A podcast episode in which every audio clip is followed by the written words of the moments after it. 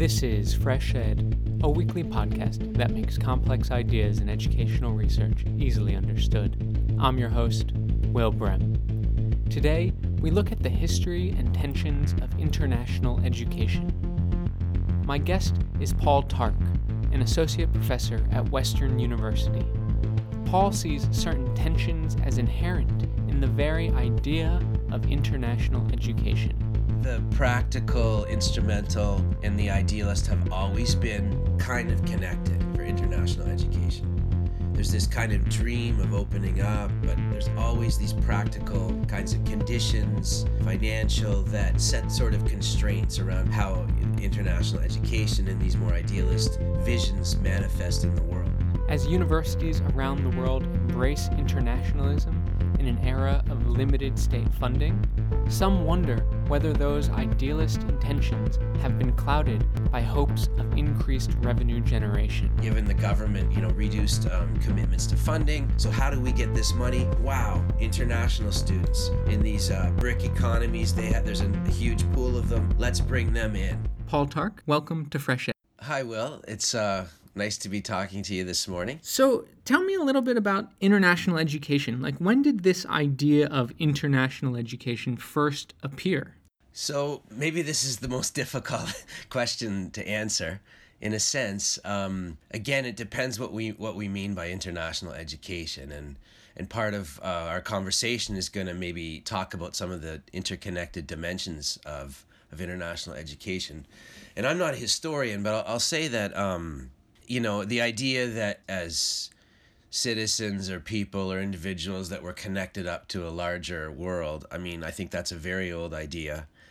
Uh, Diogenes in, I guess, 300 BC was reported to have said that he was a citizen of the world. Uh, Comenius in the 17th century um, is often cited as one of the earlier advocates for cosmopolitanism and international education. So, from that perspective, it's a ve- it's a very old idea.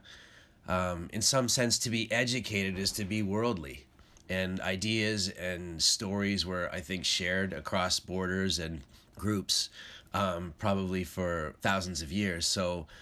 Um, again, it, it is a historically contingent term, one that, that takes meaning and shape and manifestations based on the on the larger conditions. What about our, our present moment? I mean, you know, I, I hear international education all the time. I mean, it's even in the, the name of the Comparative and International Education Society, which is, you know, a relatively recent phenomenon, especially when you're thinking about Comenius, for instance. Yeah, absolutely. So I guess I would say that that right now international education very much is very salient. It's you could say it's on the rise. Probably the latest this latest uh, historical moment where international education is thriving begins in the early 1990s when the Soviet Union col- collapses and capital is finally global. There's notions of a new world order. More domains are less afraid of using words like world citizen and global citizen. In the academic discourses, begin to sort of take up again the idea of cosmopolitanism from the mid 90s forward. And of course, the internet and you know the the increased telecommunications creates the conditions for the uh, the intensification of exchanges that cross political borders. And so I would say that we're experiencing from from the 90s and, and in, accelerating into the 21st century a moment where international education has changed a little bit from its 20th century or from the from sort of how it was um, manifest in the late 19th century in sort of up into the point of what we might call uh, the, the recent phase of globalization. And so i can explain a lot more about that. So yeah what does what does it look like or what did it look like in the, the 19th and 20th century? So if you think about international education for most of the 20th century, it is, I mean, I, and I think all of these terms are relational, right? Like, uh, so international education, we can think of it as, as something that it, that exists and is um, sort of essentialize it in that way. And I, I don't think that's productive, but we can sort of say, what does it do? What is it trying to do?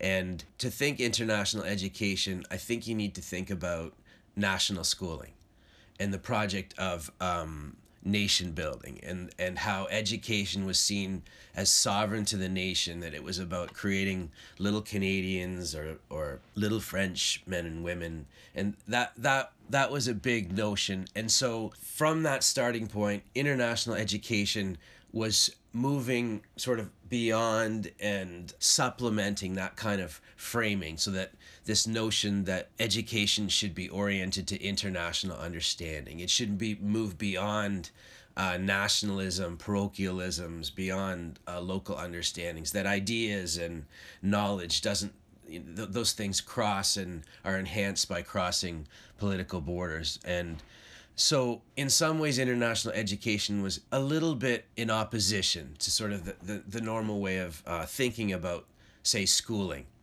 for you know and we'll f- maybe focus on the 20th century here. So for example after the first world war when people were sort of thinking about the devastation and destruction caused by that war some of the ideas circulating like peace peace education solidarity internationalism these things then take on greater traction. And so for its time the league of nations was created in the 1920s and that was a very radical expression of internationalism and still at that time education wasn't included as one of the components of that. So partly because it was seen as too contentious. Now if you shift to the next moment so if we think of the 1920s as a moment again where internationalism and international education activities um, were more pronounced the next kind of uh, movement or hill if you like uh, would be um, in the post World War II decades and with the creation of the United Nations. And at that point, UNESCO comes into being, which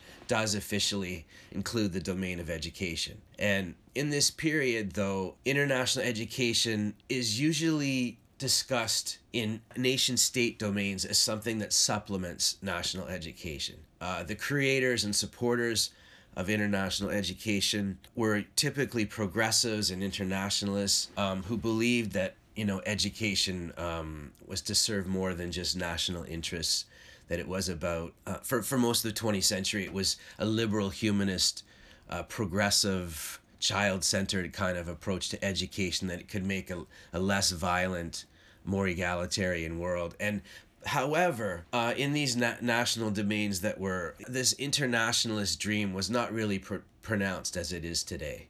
So, for example, the object that I look at uh, in my doctoral research was the International Baccalaureate. So, that, you know, the idea of having a common curriculum that would be recognized by different countries and be focused on international understanding uh, is was not a new idea. It was circulating back, you know, in the 20s when the League of Nations uh, was formed. However, uh, the conditions in the post World War II decades, with more families, expatriate families living in, in Europe and colonial elsewheres, there was this need for an education that could allow students to go back to their home country universities. So the IB really was formed as a practical there was a practical need to sort of have this kind of passport to uh, home country universities up until that point uh, families had to either send their children back in grade 11 or grade 10 back to the the home country to prepare for the the university. Um, so, for example, in the International School of Geneva, which was the epicenter of the creation of the IB, they had divided, they in grade 11 they divided all the students into to, to start preparing for their national exams so the, the french the swiss the british all sort of were pushed into the different groups to start preparing for those examinations. So the IB came to life as a kind of answer to this problem. Like we're in this incredibly uh, cosmopolitan kind of environment in this school, pronouncing these values about international understanding, and yet we're dividing ourselves into these little groups. And so that was sort of, if you think about it, that was sort of um, the conditions that spawned the, the, the international baccalaureate. But if you look at sort of the policy discourse around the international of IB in that early period, the internationalism international understanding is typically muted. And you know the IB is about education of the whole person. It's about high academic standards. And when and when the IB um, needed to find financial sustainability after this period of funding eh, from donors in the 1960s when it when it was taken up in in the United States it really wasn't taken up for its the international component, but for this high academic standards in a context, a nation at risk where the s- schools were so reportedly failing, and this was a, a new kind of academic program that would that would seek to change that. And so that's to say that uh, you know this this sort of the period prior to where we are today, internationalism, I guess in part because of the Cold War and the bipolarity, capitalism, communism, the, the term these terms weren't slung around the way they are today. In some sense, that that kind of break in the 90s and then it's sort of slowly changing to this point where now the international is not something that you know families of IB or other international education programs can sort of leave to the side. It actually becomes a kind of value added of the program where the international experience and international components second languages these all become value added uh, things that students can put on their resumes to apply for for university and for future career prospects. And so in that way, under globalization, it's it's this change where international education becomes an expedient. So, I mean, before we go into this, um, the 1990s moment and, and trying to think about the IB and international education more generally uh, in the current moment, back in the you know in the 1960s when when UNESCO is formed and the international baccalaureate kind of takes off and as you said solves this problem of I, I guess it would be embassy workers or foreign aid workers who are stationed uh, around the world and want to make sure their children get a certain quality of education. I want to know, you know, what sort of people actually did go. I mean, was this a you know, a particular class of people that were able to access international education? Well, for sure. I mean, this was for, um, as you say, diplomats, uh, business fa- uh, families, sort of doing international business, and these were fairly elite schools serving these families. And so that's sort of the, I mean, international education has been for elites. If you look back before this, it was sons and daughters of ro- royal families that were doing these exchange programs in international schools in the 19th century. I mean, internationalism itself is was kind of uh, you know, it was about the European white nations forming a society of states. The first, the first non-white nation to join the society, International Society of States in the 1920s was Japan, which probably uncoincidentally was was also an imperial nation. So yes, I mean these are the kind of the starting points and the foundation of of international education that continue. These tensions continue into the present, right? So IB. Um, came to life at a moment of massification and democratization of schools.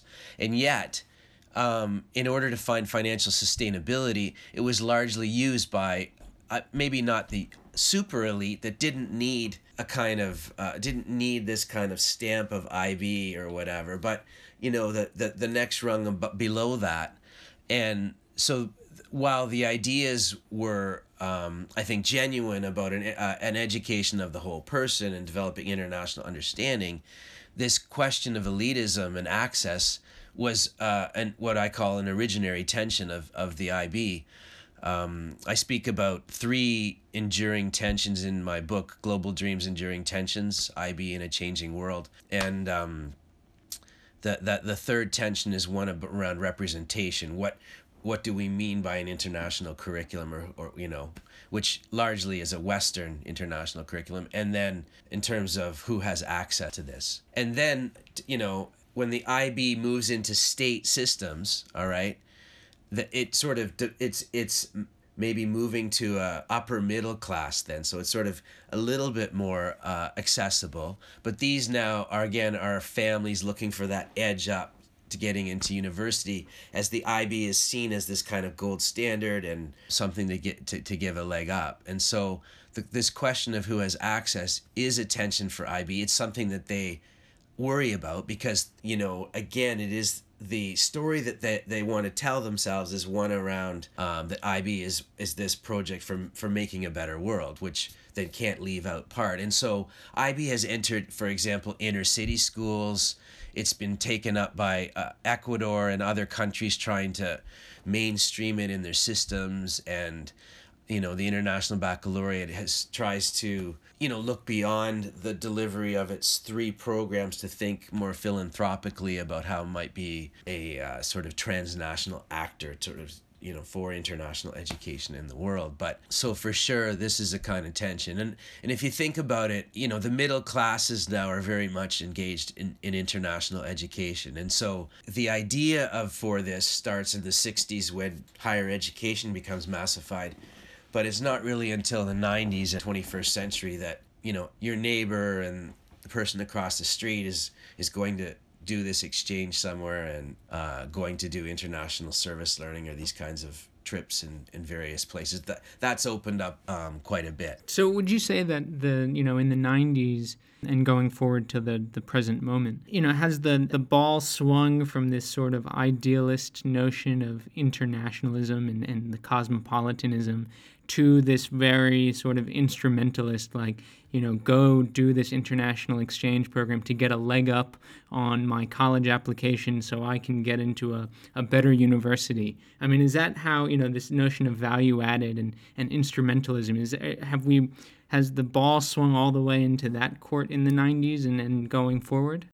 Well, maybe we could say there's, that's the trend, but I would say that the practical, instrumental, and the idealist have always been kind of connected for international education.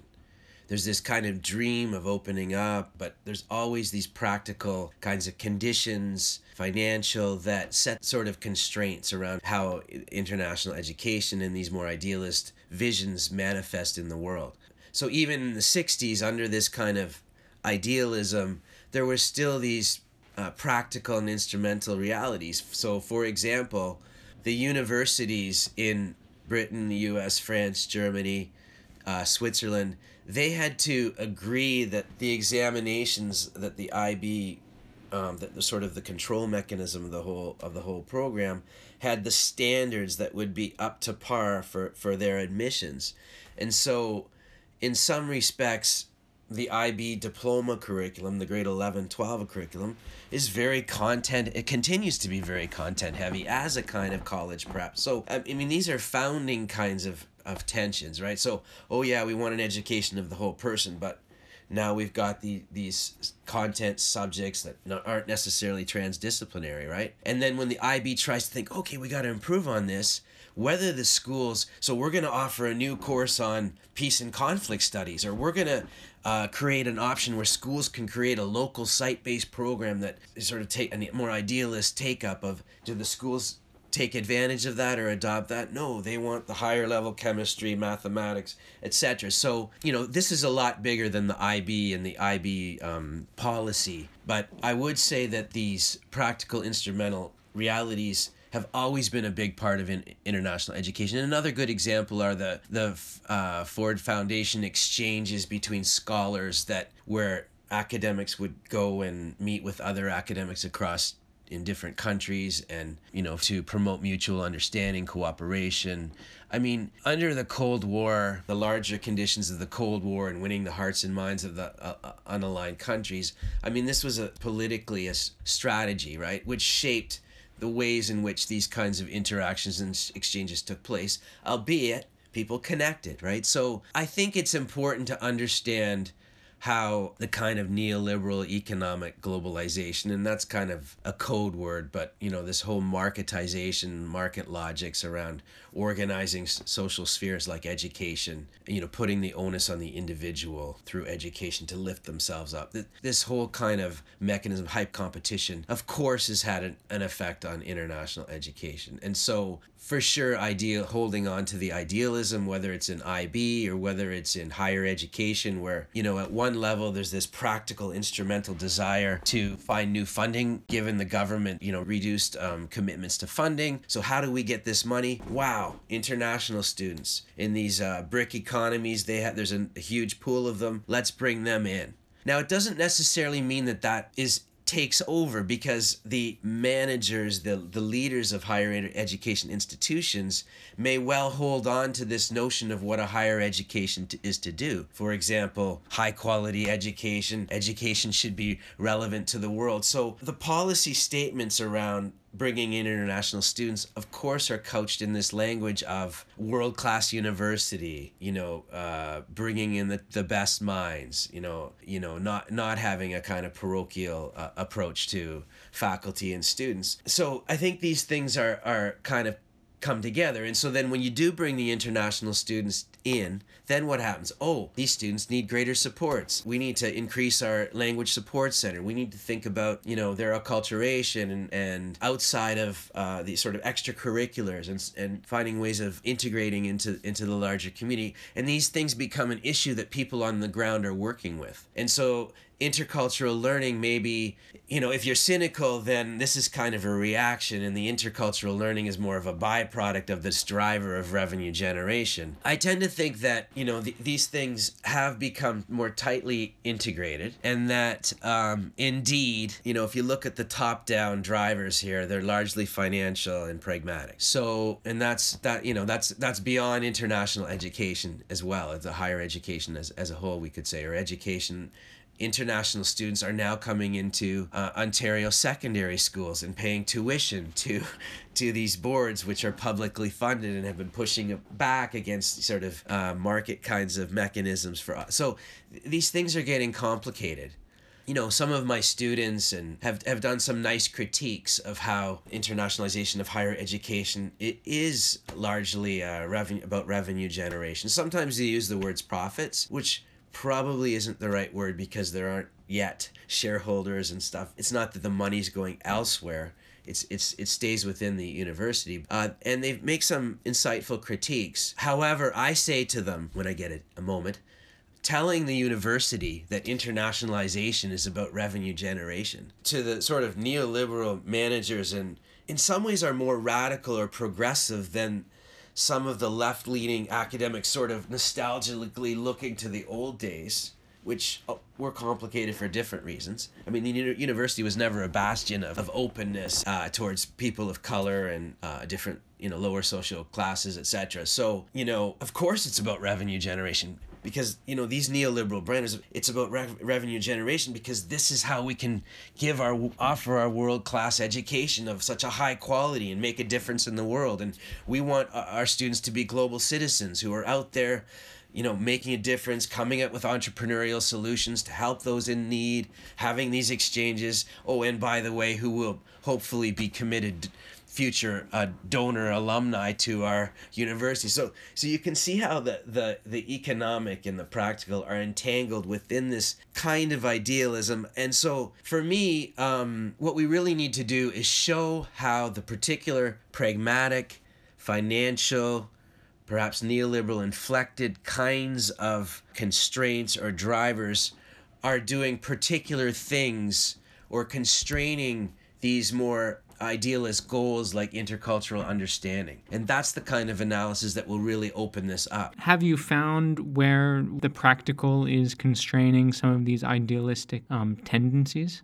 Well, you know, personally, uh, you know, anecdotally, we, we find it all the time. And, and you look in the literature and you can see it in various places. For example, uh, you know, if intercultural competence is about learning how to sell your product in different places. I mean, these can lead to very essential notions of other cultures. I mean, the danger here again is kind of this reinscribing a kind of neo-colonial or dependency relation right? And or th- you know thinking that you understand the other with these very thin and superficial kinds of uh, desires around connecting for these kinds of pragmatic or instrumental reasons. And i mean and there's lots of stories about things like um, one of my colleagues shares a nice story about how these students that she interviewed you know, we're going down to a, a country in Central America and putting on this is like pre med. So, in their application to, to get into a med school, they were going down and taking video of themselves in these sort of uh, white suits, sort of hovering over some brown bodies in some makeshift clinic somewhere. And so, I mean, you know, we can see these images, and there's even spoofs of, you know, these various kinds of international exchanges and how it changed my life. And one of these on the Red Onion shows this you know, white girl, blonde hair with these little black boys around her and sort of saying, this experience was phenomenal. It, with it's got the sort of stone, decaying stone wall in the background, so the aesthetic is very recognizable, right? And it's like this experience was so phenomenal. It's gonna change my Facebook profile forever, you know. And so you know, we we know um, we know some of these dangers, um, but we need serious academic research that sort of illustrates with nuance and detail how some of these kind of branding this approaches and rhetoric actually is not sustainable in the long term because we're not offering this necessarily this high quality product that's open to people from everywhere or that is really um, engaging interculturalism and intercultural learning in substantive uh, kinds of ways. But you know that's that goes beyond the anecdotal and our personal situations. And you know i'm not suggesting that in trying to say that you know it's not that we always I mean, people choose their avenues for the work that we do and a kind of taking a critical approach. But that's just one of the things we need to do is find strategic openings in this kind of branding. I use the term progressive or radical branding here because it, it very much is um, kind of discourse and approach that is co-opting. And it's this does not say no to critical thinking or to social justice. It's incorporating it. Yeah, we need we need to be operationalizing applying social justice, right? We're for social justice. The, but again, it's sort of how that gets reframed or transmuted into this kind of sphere where certain there are certain unrepresentables or certain things can't be said or thought that sort of outside the discourse and are difficult to to enter in. I mean, you know, this is this is a difficult. We're, we live in these difficult times and it's you know in international education and, and beyond.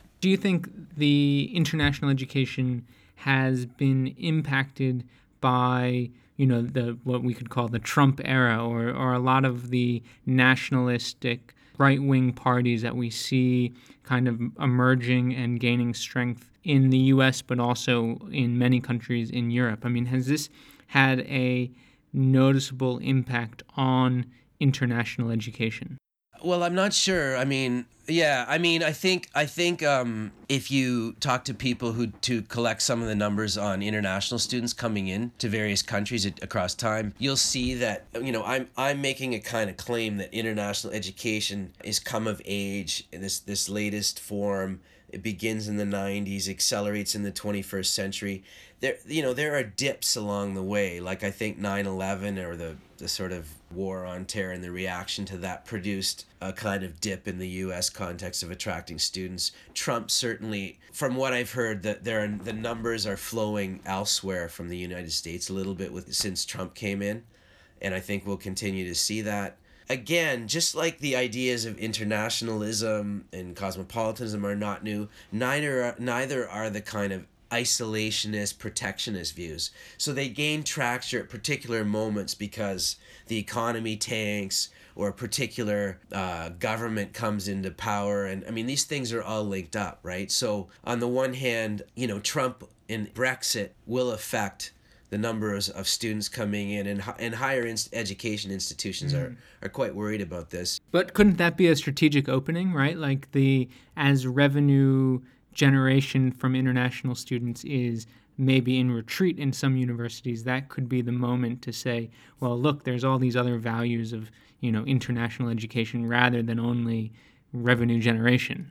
Okay, so yeah, the the sort of committed supporters and advocates of of international education will continue their work and find different kind of avenues to to promote that. So and and I think also there is a reaction to Trump. I mean, this is the second part that I was was going to bring up in that like more than ever we need international education. My students are coming in and I teach a little course in teacher education around um, international education and you know they're, they're quite adamant about you know that that you know we need to learn about the world and they're you know pushing back against this kind of um, idea of building walls and as a solution for anything. So it, it also i mean and we see that we see people um, individuals in the united states and and and elsewhere uh, becoming more political politicized. So, you know so it's it's you know sort of push and pull. No one wants to have to go through trump in order for for for some of these more positive reactions but that that's partly what's in play, I think. So, Paul Tarc, thanks so much for joining Fresh Ed. It was a pleasure to talk today.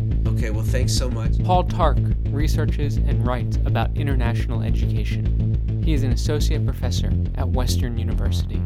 Please note that opinions expressed on Fresh Ed are solely those of the host or the guest interviewed. If you've liked what you've heard today, please rate us on iTunes. It really does help.